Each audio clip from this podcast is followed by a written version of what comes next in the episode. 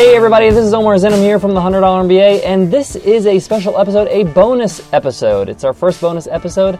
And what we're doing here with the bonus episodes is that we're going to keep them short and snappy. These are separate from the lessons we do from Monday through Friday, and the purpose of the bonus episode is to answer your questions. We've been getting a lot of questions from our listeners, and we want to be able to answer them, and we want you to benefit from these answers because you might be thinking of the same questions or you might be you know struggling with the same things other people are struggling with and uh, this way we can help everybody. All right, so let's jump right into today's question. Today's question is about conflict resolution, and it comes from Tiffany Stevenson. So thanks, Tiffany from North Carolina, for sending in your question. This is a great question. And she talks about spending an inordinate amount of time setting and documenting expectations with customers, over communicating the next steps, and all that stuff. And then the customer wholeheartedly believes they're experiencing poor service, even though they've set expectations we move from having a mutual understanding that what seems to me as an emotional roller coaster ride filled with misconception and misunderstanding. How do you change their perception of your product or service or do it delicately or sympathetically when their experiences are simply aren't set in reality?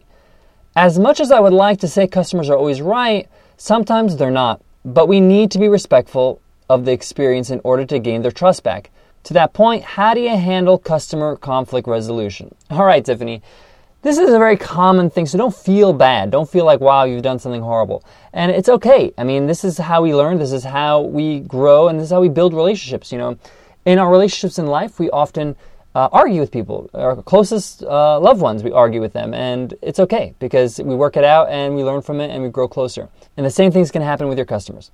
So, how do you deal with this? Now, first of all, I know that you've set documentation. I know you set expectations, which is great. And you know that old saying, you can never over communicate. And the reason why they say this is because even when you do communicate and over communicate, you're still going to have some customers that maybe didn't catch that, maybe they didn't read it, or maybe they just didn't get it, you know, and they're going to feel like somehow they were misguided or something happened right there, right?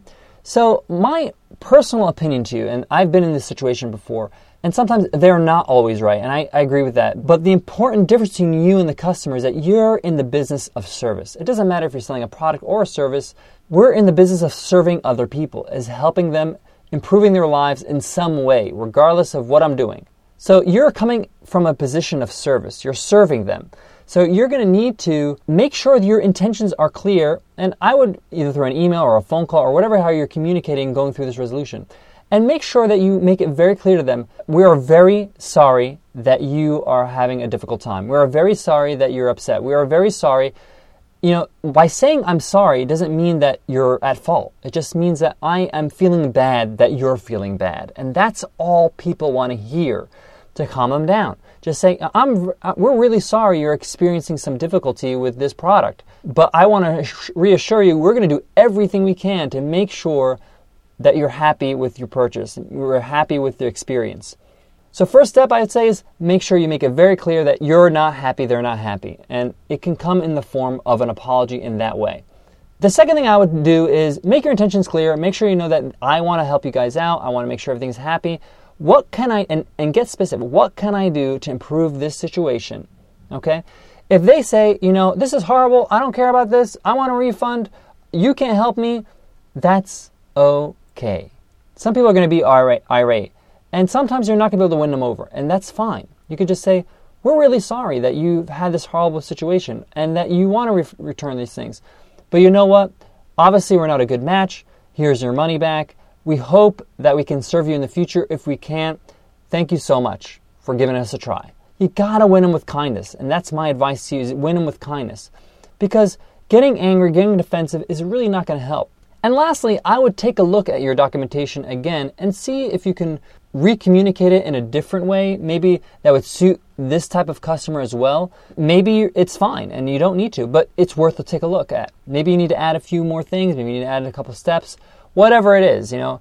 Or again, it could be fine and you're fine, but it's worth a look if this is happening a lot, then you're to have to take a look at your systems. Maybe something's going on where they're not feeling supported. A lot of people when they purchase, especially online, they are they need to be communicated with a lot. So as soon as they sign up, they get a confirmation with the receipt and a welcome and a special note and thank you and a personal so they feel welcome. They feel like they know what to do. You have any questions, let me know. They ask a question, they get replied to immediately. So sometimes your system can help if this has happened consistently. From what I can understand from your email, this is not happening consistently and this is kind of a one off thing. And um, th- that's kind of my advice to you is what, what you should do in those situations. Anyways, Tiffany, thank you so much. I'm sure you're kicking butt and taking names. So, um, guys, please keep the questions coming. We're going to be answering them on these bonus episodes.